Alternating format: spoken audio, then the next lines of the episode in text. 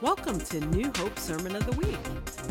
For more information about this podcast or other resources, please visit new hope rock dot org. That's new hope rock dot org. Oh, God is so good. What a wonderful time of worship. I don't know, is it just me or was that just, just such a sweet time in the presence of the Lord? Come on, so good, so good. Well, if you have your Bibles, um, I don't know why you're here if you don't, but no, I'm kidding. Uh, just I'm just messing around, sort of. If you have a Bible, uh, open it up, or if you have a, a Bible app or something like that on a phone or device, we're going to be reading, I'm going to read out of the New King James, and I'm going to read First Corinthians chapter twelve. I want to read a couple verses, and then we're just going to dive into this. Uh, I'm excited to be sharing what I'm sharing today, and uh, I was uh, uh, thinking about the Word and um, and, and kind of continuing off some of the stuff I, I shared last week. If you were here last week, raise up your hand if you were with us. Okay, so if you didn't raise your hand, then um, you can listen to it if you'd like. It was a, a, a message about significance and the body, being a part of the body of Christ, and I'm going to kind of do part two of that.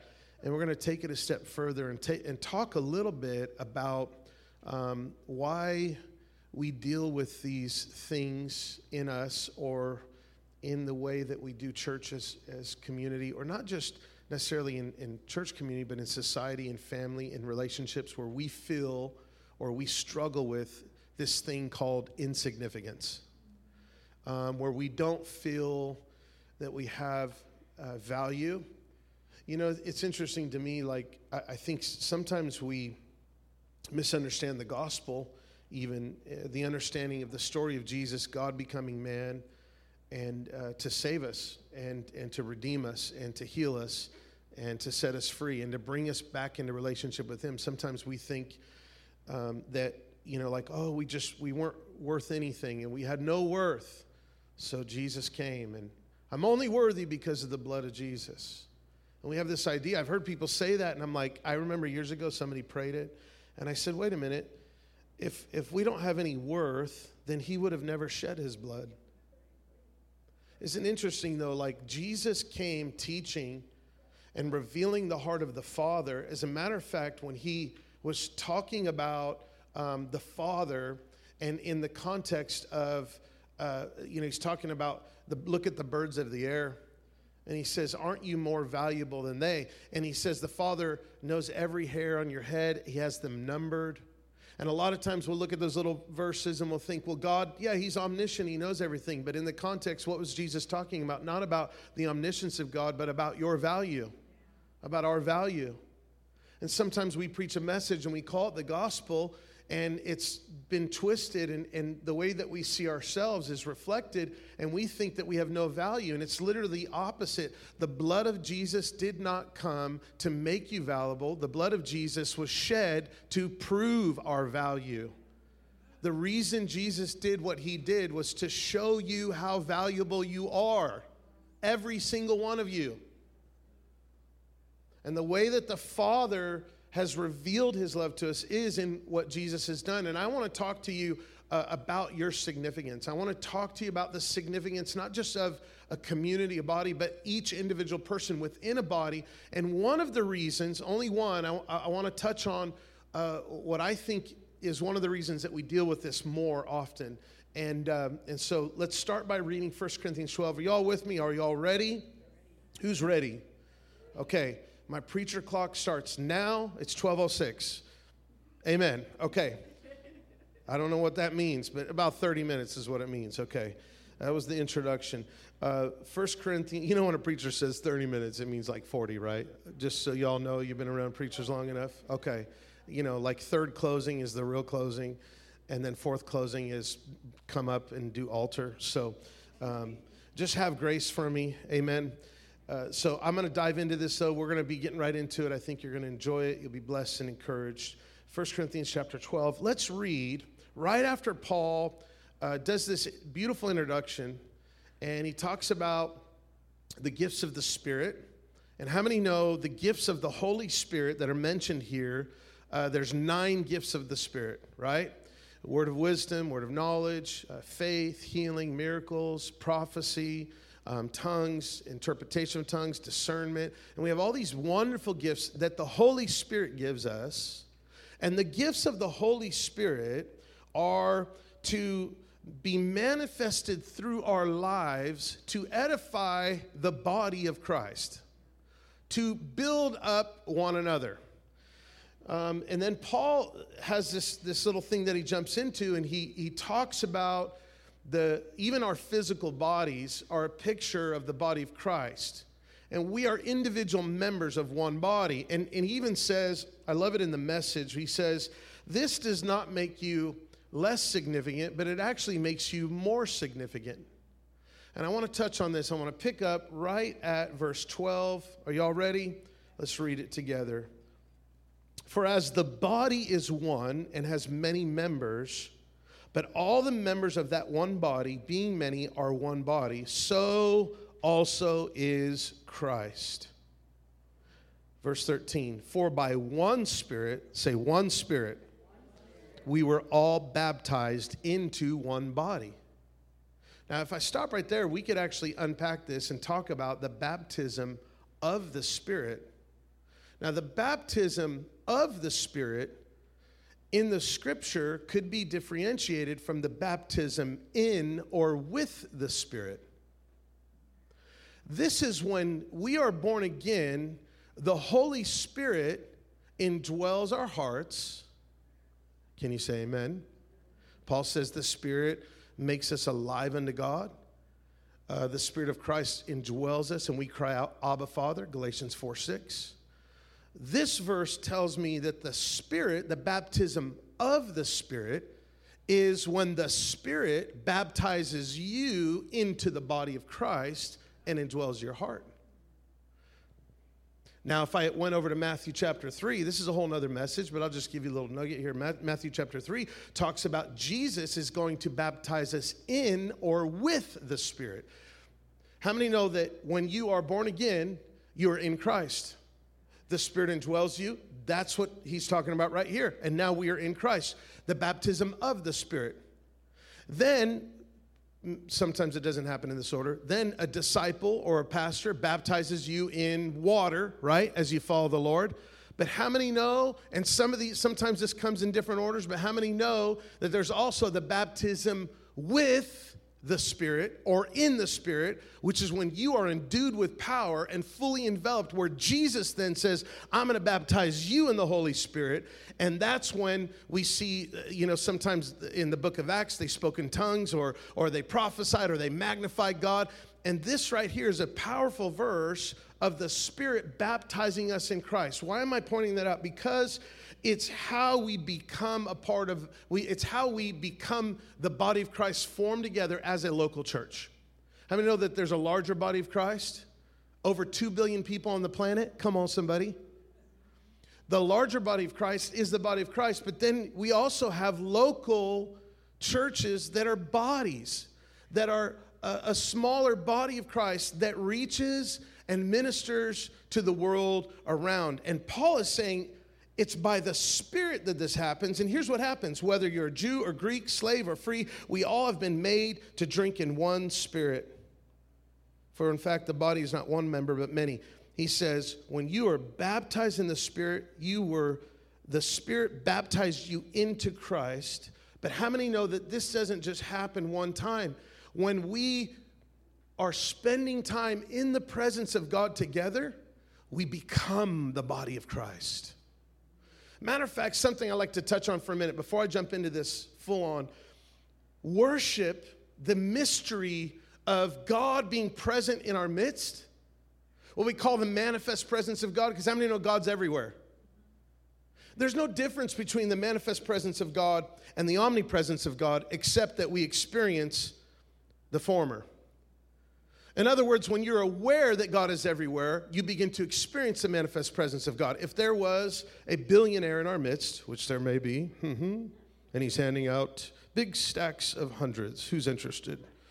If there was a billionaire in our midst, and he just sat here like he was the rest of us, most of us are not billionaires, so We're, you know, he and he stood up and said, if I said to you, there's a billionaire in the midst, well, you you might believe me or you might not. But if he stood up and said, I'm that billionaire, and he began to throw big stacks of cash, who would bum rush him? I, Jesus! No. Yes, Lord, my tithing is paid off all those years. Come on, just keep it real, saints. You know y'all, you'd be like, I'm buying a house. Oh. Some of y'all hasn't, have never spoken in tongues, but that would get you speaking in tongues. Okay, praise break and all. But if the billionaire manifested, we experience his generosity. The same with the manifest presence of God. God is everywhere. God fills all things. God's closer than the air you breathe. But when you posture your heart towards him, uh, when, when we begin to worship or we're aware of his nearness or we're aware of his omnipresence, we experience what's called the manifest presence of God. In other words, he begins to manifest. And, and so we experience his love, come on, his mercy, his grace. And as we do that continually as a church, we become forged together as the body of Christ. It's beautiful. It's powerful. If we want to be a church, a people, a community that influences and and a church that evangelizes, and a church that loves the broken, come on somebody, and a church that, that advances the kingdom, we should be a church that is continually baptized in the manifest presence of God. And so Paul is talking about this. He says the walls come down. The labels come off. We begin to see each other through the eyes of heaven. We drink of one spirit. We drink the wine of heaven, and we fall in love. We learn to love with the heart of God. We learn to see each other. You, you don't know this, but many times as I'm worshiping, I, I'm praying. I'm sitting right here and or standing here, and I'm praying. And I'll turn around, and I'll just, just take a peek at who's here. And I'll begin, some people I know, some people I don't know. I'm getting to know lots of people. Come on, somebody. And I'll pray, and I'll say, God, would you just give me your heart for these people so that I can see them with your eyes. And I will pray, I'll say, Lord, over and over, bless your people today. Because I want to capture the heart of God for the people I'm called to love. And that's what happens in the presence of the Lord. It's mysterious. It's mystical. You can sense the presence of God. You can experience. How many know it's in, it's about the encounter? There's a lot of encounters in this book. And it's wonderful to, to read about all the encounters, but if you don't have an encounter with God, you're not going to be transformed. One encounter with God will change your life forever. And as we worship together, something mystical happens where Paul even puts it this way in Ephesians two. We become fitly framed together, and we are now a dwelling place for God in the Spirit, not just individually, a temple of the Holy Spirit, but corporately together, we now our dwelling place for God in the Spirit. And God is in our midst. And when that happens, and Paul says, listen, there's gifts the Spirit gives, but this is a very important part of it. Now, I want you to say this with me. First Corinthians twelve. There's like fourteen people that said it. There's more than that here. Let's try it again. First Corinthians twelve. And I'm standing here for a reason, okay? The gifts of the Spirit. Say the gifts of the Spirit. And there's nine of them. And how many know the gifts are for you? And the Bible says the Holy Spirit distributes them as he wills. And come on, we're a Spirit-filled church. We believe in the gifts of the Spirit. We need them. Uh, but we don't need them necessarily just for ourselves, although it is encouraging to be used by God. It is a blessing to, to you know, maybe prophesy over somebody. But how many know the gifts are not for us to feel better about ourselves, but they're, they're supposed to edify people around us. Matter of fact, only one of the nine gifts, one facet of the nine gifts, is to edify you, and that is your prayer language. But all the gifts are to uh, to edify the people around you. But it's interesting, if we don't know our value and our significance as an individual member of one body, then we might find our significance in a platform. We might find our significance in prophesying over somebody and praying over somebody. We might find our significance in a career or a job or a degree. Hello? And the Holy Spirit gives us these wonderful gifts, but they're not so we can feel significant about ourselves. They are to edify the people that are around us. Very important to understand that. Now, here's what I want to talk about. I want to talk about the gifts that God gives us, because one of the reasons I believe we deal with insignificance, one of the reasons, is because we focus on one set of the gifts. Can I just take you through some scripture right now? Y'all ready? First Corinthians twelve. Thank you, Drew, over here on the right. This is the anointed section over here for some reason. I don't know what's going on, but so much presence over here. Oh, glory. It's like a cloud. I can see it right there. Show. Okay. First Corinthians chapter twelve. The Holy Spirit gifts. They're wonderful, aren't they? Who loves the gifts of the Spirit? Come on. Who loves that the Spirit of God empowers us? And I mean, I, I don't know about you, but I'm so thankful for my prayer language. I mean, sometimes I'll run out of words and I don't know what to pray, and I'll just pray in the Holy Spirit, man. And God wants you to have all the gifts. You can walk in all nine of them. He wants to give them to you, and they should flow through your life as a believer. You can prophesy to dry bones. You can prophesy to the lost. You can uh, give people words of knowledge at, in the, at Wegmans. Oh, I love Wegmans. Such a wonderful store. Come on, shout out to Wegmans right now. Woo, glory. And, and God wants to flow through us. But listen, God wants to flow through you in your flavor, by the way. He, he doesn't want to kill your personality. He just took away our sin. He wants your personality to come alive. God doesn't want you selfless. He wants you self-giving. A selfless person has no identity. A self-giving person knows they're created to love. And if we're focused on one set of the gifts, First Corinthians twelve, gifts of the Holy Spirit, woo, we're partying down and it's wonderful. But there's other gift sets in the Bible. Did you know that? The next one I'd like to talk about is Ephesians four. Say it with me. Say Ephesians chapter four. Ephesians four is what we call the ministry gifts or the ascension gifts. This is where Jesus did what he did, died, was buried, rose again, ascended into heaven, and sat down at the right hand of God.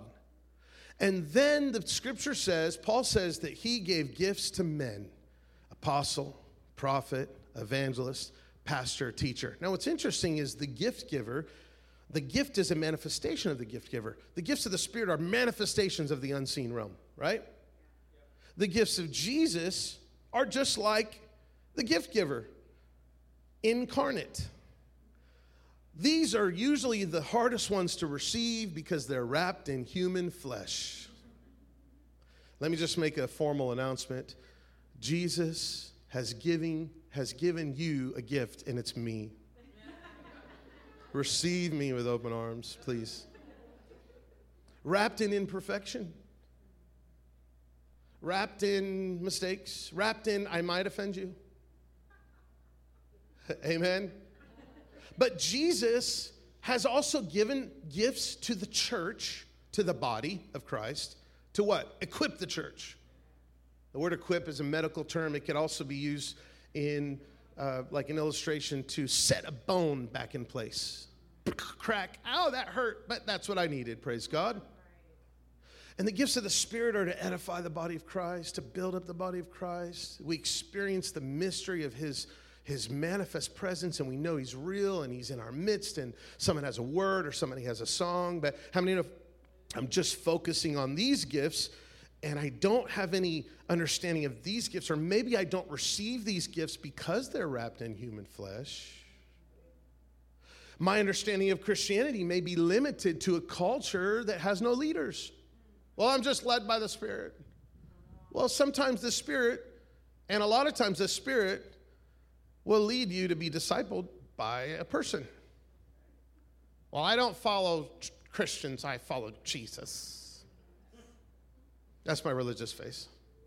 Well, if you don't follow Christians, then you don't follow Jesus. Because Jesus made disciples and told the men and told his people, make disciples. Men making disciples of men, women make disciples of women. Come on.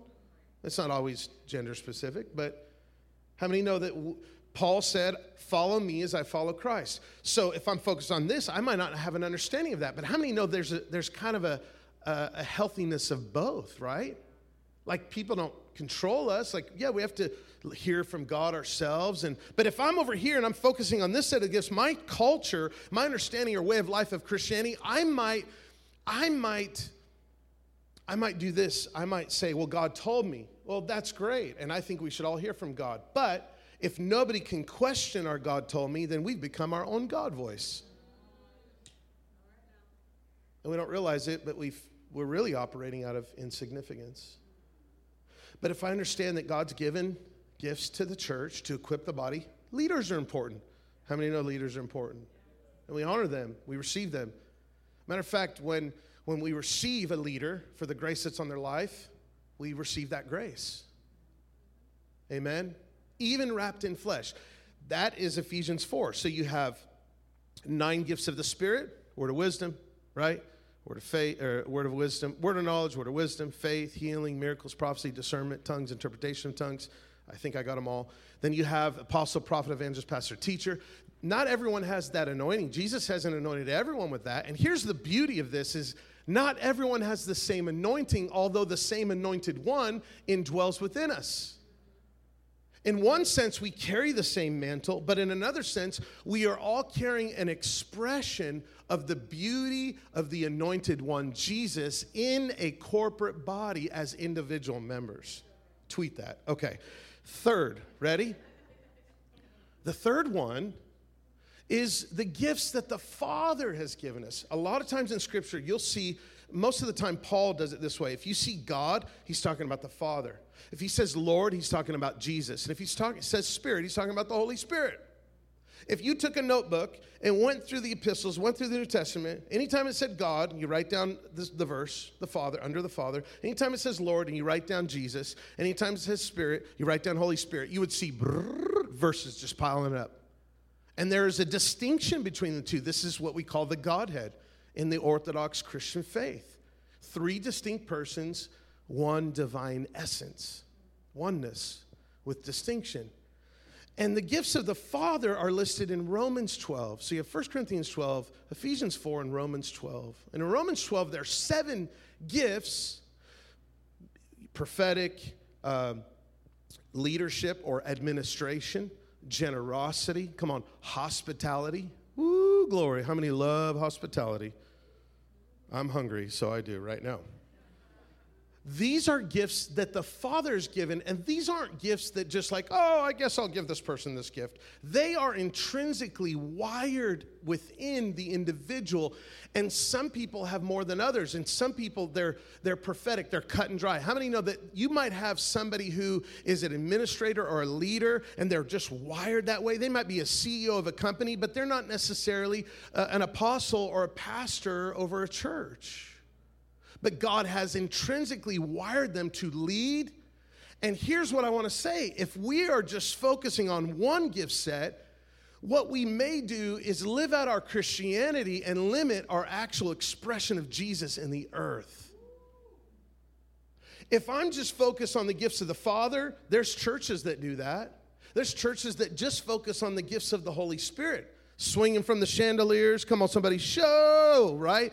I mean, no one's really leading the meeting. Only the Holy Spirit's leading the meeting. It's kind of a Jesus shoot because the Bible says, Paul said the spirit of the prophets are subject to the prophets. In other words, the Spirit doesn't just lead a meeting. The Spirit joins to a leader and partners with their heart, and they lead the meeting together.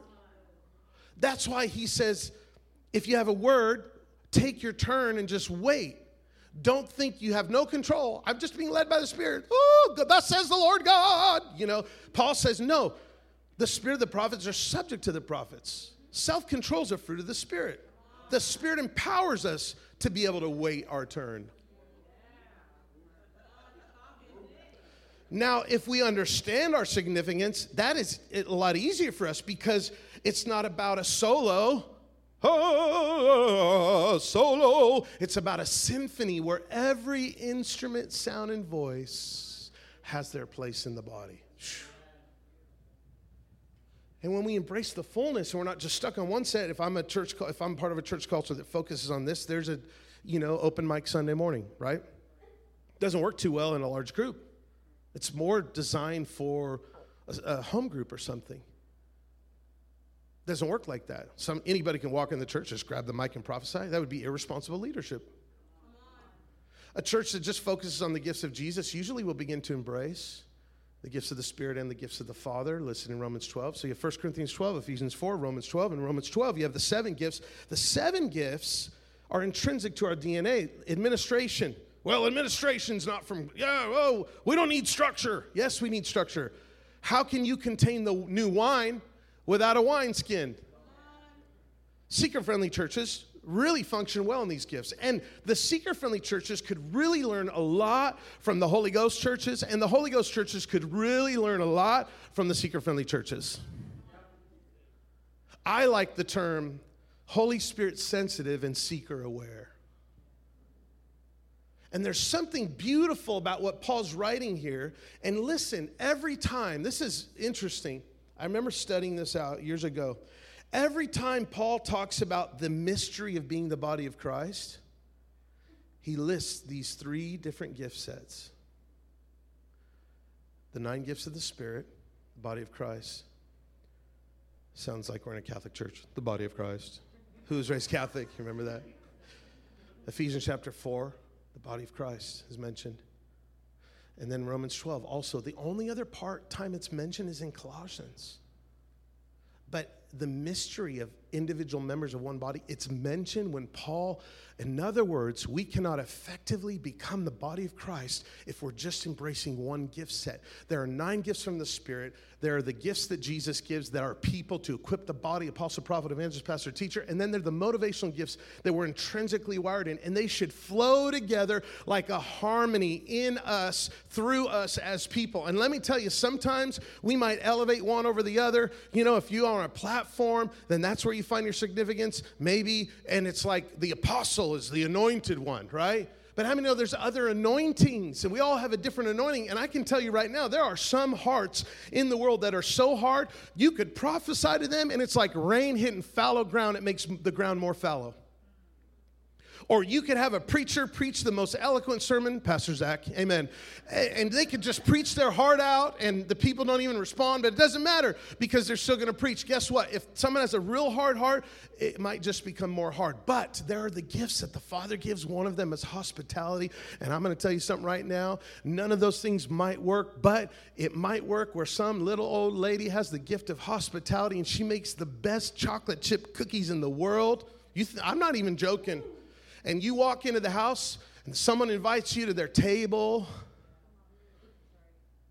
welcomes a broken person to their table, face-to-face and heart-to-heart, and that gift of hospitality. What, what does that smell? Is that chocolate chip cookies? Takes me back to when I was a child. And how many know that that might be the thing that opens up that heart? One taste of that cookie, it's like they're feasting on the body of Christ. It's communion. Who's ever taken Holy Communion with cookies and wine? Sacrilegious. No, not me, ever.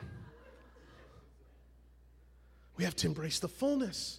One of the reasons we deal with insignificance, y'all, is because we limit our expression as being the body of Christ in the earth to one of the gift sets. The gifts of the Holy Spirit, the gifts of Jesus, and the gifts of the Father. How many know we need them all? And when we realize that our value system might be stuck on one or the other, that we have actually not seen some people. Let that sink in. Honor opens our eyes to see the value of who somebody is. And when you don't feel seen, it doesn't feel good, does it?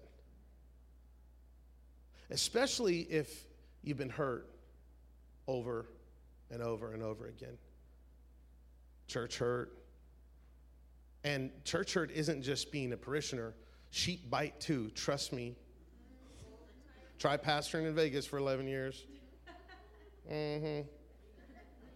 You just got to love and forgive and love people. And But how many know church hurt, whatever it is, like if you, maybe you don't feel seen. Well, maybe, well, maybe our church cultures have been a little contaminated with this insignificant thing. And maybe what we need is to embrace the fullness of the gifts that God gives us so that our expression of being the body of Christ in the earth is not limited to one little thing here, one little thing here, but but it's expanded to God. Would you use every person in the body, because every person in the body is significant? Many years ago, before Christ, I used to party. That's my confession to you. Amen. We got bored sometimes, um, and because uh, that never satisfies, right? And so we decided to swing off a roof. We lived right by the Las Vegas Strip, which is all the crazy stuff happens, right? And uh, we were going to swing off this roof, and, you know, it was just a rush. Like, you know, kids do stuff just for a rush, or jump off a cliff into water or whatever, you know. Um, uh, hang on the back of a pickup truck on rollerblades doing sixty miles an hour. Yeah, I don't know why I'm still here. Thank you, God, that your hand was upon my life. Silly things like that. Um, and so we're swinging off the roof. We didn't have a rope, though, so we decided to use a hose. How many of you that have wisdom right now are thinking, mistake, red flag? And the hose was not in that great condition. Matter of fact, it had a few spots where it's like, that hose might break. Well, let's just duct tape it, bro, right? Uh, some of y'all know I've I've explained to you kind of my identity, my mistaken identity, you know, my identity crisis as a young man. I was like kind of a mix between this um, this white dude with long hair, and I'm kind of gangster, I'm kind of stonerish, and I'm kind of skaterish, all in one person. If you could just imagine that. So that's how my friends are, right? One of my friends lived in South Central. He was like a gangster, like straight up. And then I had these guys that were from New York. Uh, they, they're from France, and so they're there, and, and we're just partying, just being silly. It's my turn to swing off the roof. Woo! Everyone say, my turn. I swing off. Whoa, that's cool, right? My turn again. But we didn't just swing off the roof and then swing back. We decided to swing off the side of the house where there's a spank a spiked fence beneath us, because it would be a, more of a rush, right? Right as you're over the spiked fence, whoa, I hope it doesn't break now, and then you go back to the other side. So it's my turn. I jump on there, swing. I'm right over the spike fence. Snap.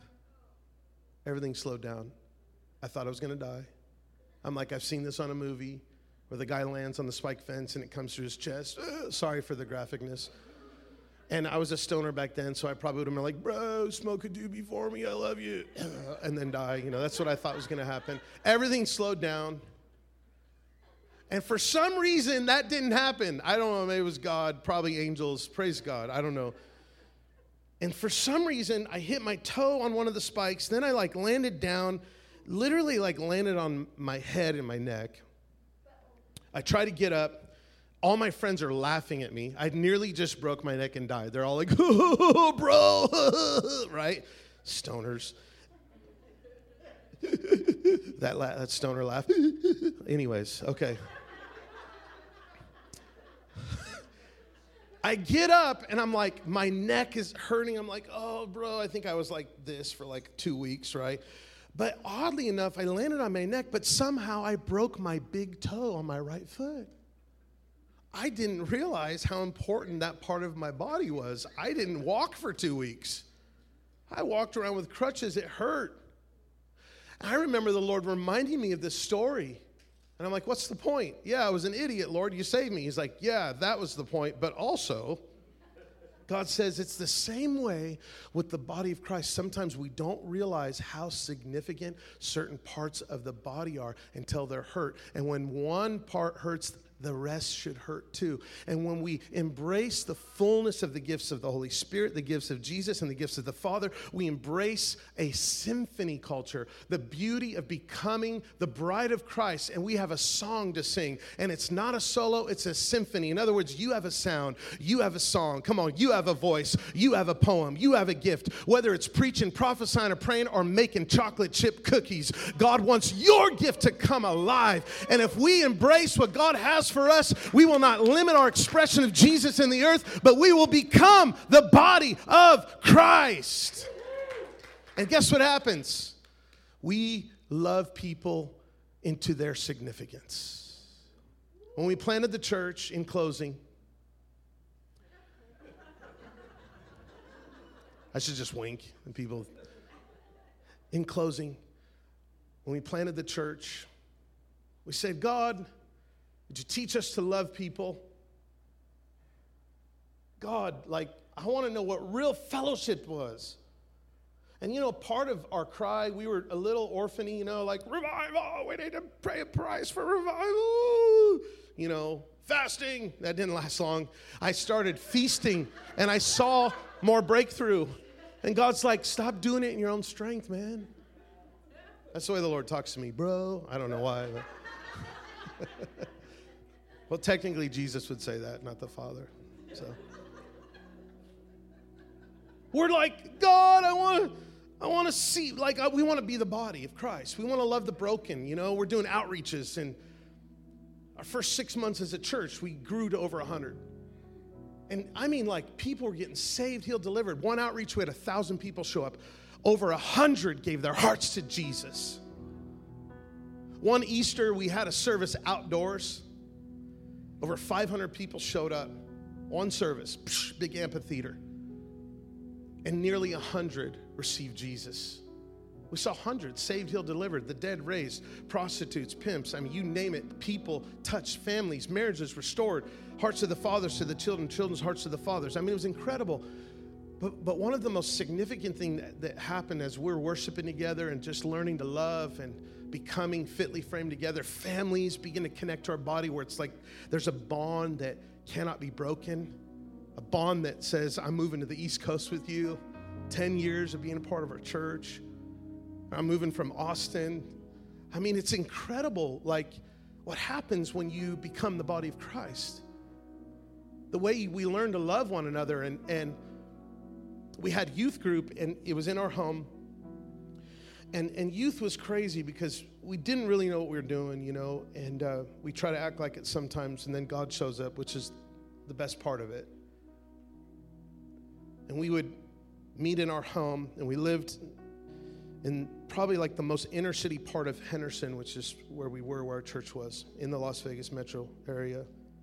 And our home was walking distance from some of the government projects, and, and we wanted to invite all those kids, like, come into our home.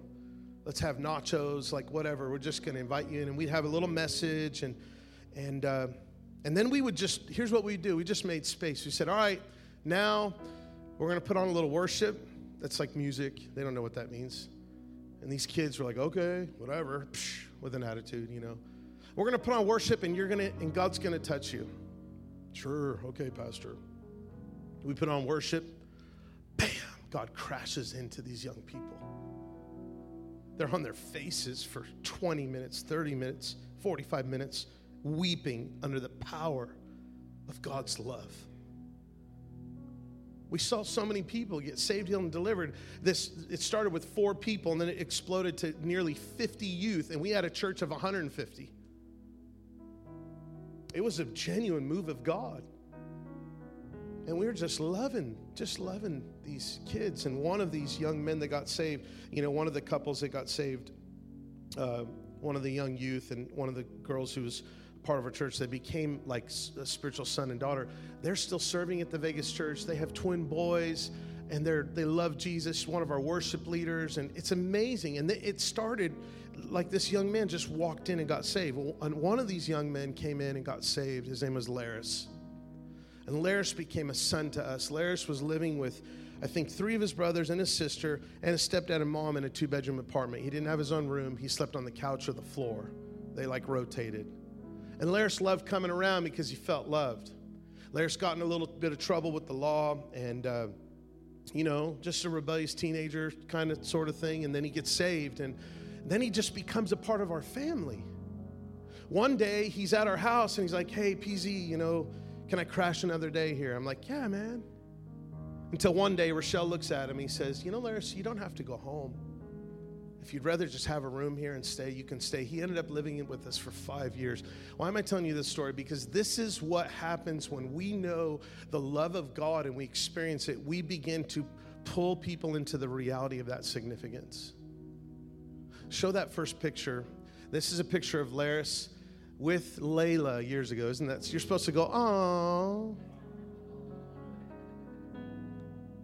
Laris loves Layla. He was there before she was born. He protected her. That, that's her big brother. Laris is so woven into our hearts. It's as if he is my blood son. When we said goodbye, man, I was hugging him and I was crying, and I'm like, Laris, I feel like I'm hugging one of my blood sons right now. Because spirit sometimes is thicker than blood. And when you become fitly framed together, man, you, you experience the love of God. It's like nothing can break that bond. It's so beautiful. And that is what happens when we know we're loved and we become the body of Christ. This next picture was uh, my last time connecting with him. Um, we had coffee. He's like, P Z, let's get coffee tomorrow and just hang out. So we were reminiscing on the early days of the church plant, where he would get up with me when nobody else would, and he would help me load the truck and load the sound system, and we would set it up, and all the fun we had, you know, the late nights, you know, making chili at two in the morning because we were hungry. I mean, just, he lived with us and did life with us. He saw the good, the bad, and the ugly, and loved us, and and, and he knows our hearts, and he knows who we are, and he faithfully serves at the Vegas church now. Um, I can't wait for you guys to meet him, but this was a moment that we got to share. There's a few times as we're sitting there, you know, we're just thinking about the goodness and the faithfulness of God. And I'm telling you, man, when we just capture God's heart for people and we learn to love, it will change the world. How many believe that? And I want you to know how significant you are, that God will take the solitary and bring them into families. And there is some solitary people out in the world, in Rochester, in this region. There are some prodigal sons and daughters, and we need to invite them in our homes. We need to invite them to our table. I don't care about stupid COVID. Now, you might care. That's fine. Be smart. Be wise. But don't let your wisdom just be a mask, and it's really fear. We need to love people into their significance, and that's what I was created to do. And as we embrace the fullness of what God gives us, we become the body of Christ. How many say, I want to become the body of Christ? Come on, pray with me. Lift your hands up. Lift your hands up right now. Dim the house lights, please. Right now, in the name of Jesus, Father, I release the reality of the significance of every person in this room. And let me tell you something, church. Keep lifting your hands. As we worship, it heals the body. Worship heals the body. Just like Mary breaking open the alabaster box at the feet of Jesus, she poured out fragrant oil at, on the body of Jesus. And let me tell you something, that fragrance was probably smelled at the cross. The, the fragrance of healing and worship is, is released, and it releases healing even in a moment of death and despair. And Father, I thank you right now for that fragrance of healing. I thank you right now that every person in this room is experiencing your love. And though they might have felt invisible, you see them and you look at them with eyes of love. I know I'm talking to some people in this room right now. The Father looks at you with, and he's gazing at you with eyes of love. You know, when I look in this room and as I get to know some of you, I'm like, my goodness, they're so amazing and anointed and awesome. The other last Sunday, Phil was praying and prophesying over people. I'm like, Phil, if you ever have a word for me, you better give it to me. Don't rob me. I said, let that prophetic river flow. You're such a treasure, man. What if we all saw each other through the eyes of heaven? Teach us to love, Father.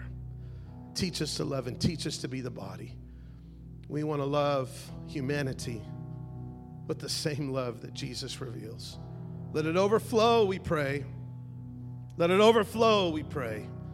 Let us know our significance so that significance can overflow to the world around us, to our spouses if we're married, to our loved ones, to our families, and to the family of God.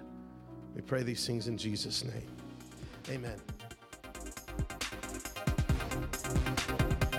Thanks so much for listening to this week's message. Our prayer is that you've heard a now word for your own life and experienced the life-changing presence of God.